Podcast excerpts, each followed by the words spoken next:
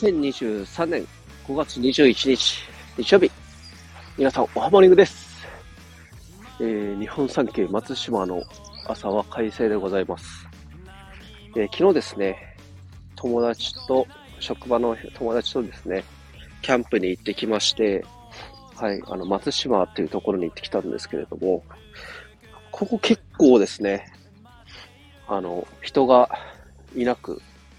全部で4組5組ぐらいなんですけど、結構ゆったりできるところでキャンプをしてきて、キャンプーをしておりました。えー、去年の10月ぶりにですね、キャンプしたんで、すごい、気持ちだ。すごい楽しかったですね。うん、かなり心が癒されました。うん、デジタルデトックスっていうんですかね。あまり携帯も触ることなく、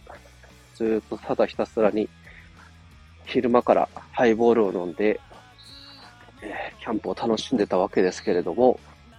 えー、絶賛ですね。二日酔い中でございます。えー、今日の朝にですね、いちぼとお肉ですね、お肉のいちぼと、えー、笹錦の的場さんの笹錦と一緒にご飯を計画してたんですけれども、朝食をですね、ちょっと頭が痛すぎて、今散歩して、なんとか正気を保とうと思ってるんですけれども、なかなか、二日酔いは治りそうもなく、はい。ということでですね、昨日ですね、夜中、あ、昨日の夜か、昨日の夜その友達と一緒に、えー、サンクチュアリーというネットフリックスの番組を見たんですけれども、えー、いろんな方にお勧めされてたんで、実際見たらですね、すごい面白かったですね。えー、日本のその相撲界の話なんですけれども、あの、炎王っていう相撲力士の人がいまして、かなりその、やんちゃみたいな、やんちゃみたいなんですけど、どこか引きつけられる心が熱くなるようなせあの相撲の力士の人がいまして、その人が、その、まあ、喧嘩は強いらしいですけど、やっぱり相撲では、うん、弱くてですね、で、そこでいろいろな人たちのアドバイス、自分も成長しながら成長していく、強くなっていくみたいな、簡単にざっくり言うとそういうストーリーだったんですけれども、その、夜ご飯の時にですね、えー、1話、2話を見まして、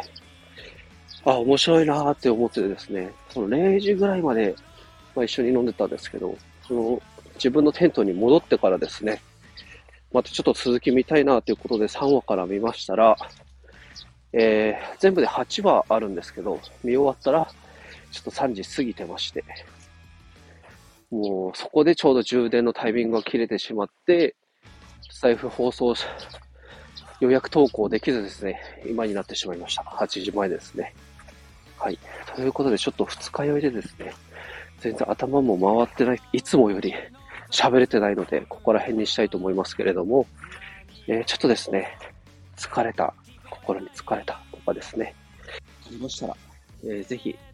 一度、キャンプをしてみるのはどうでしょうか。はい。癒されます。という話でした。ということで、日曜日、楽しんでいきましょう。またねー。バイビー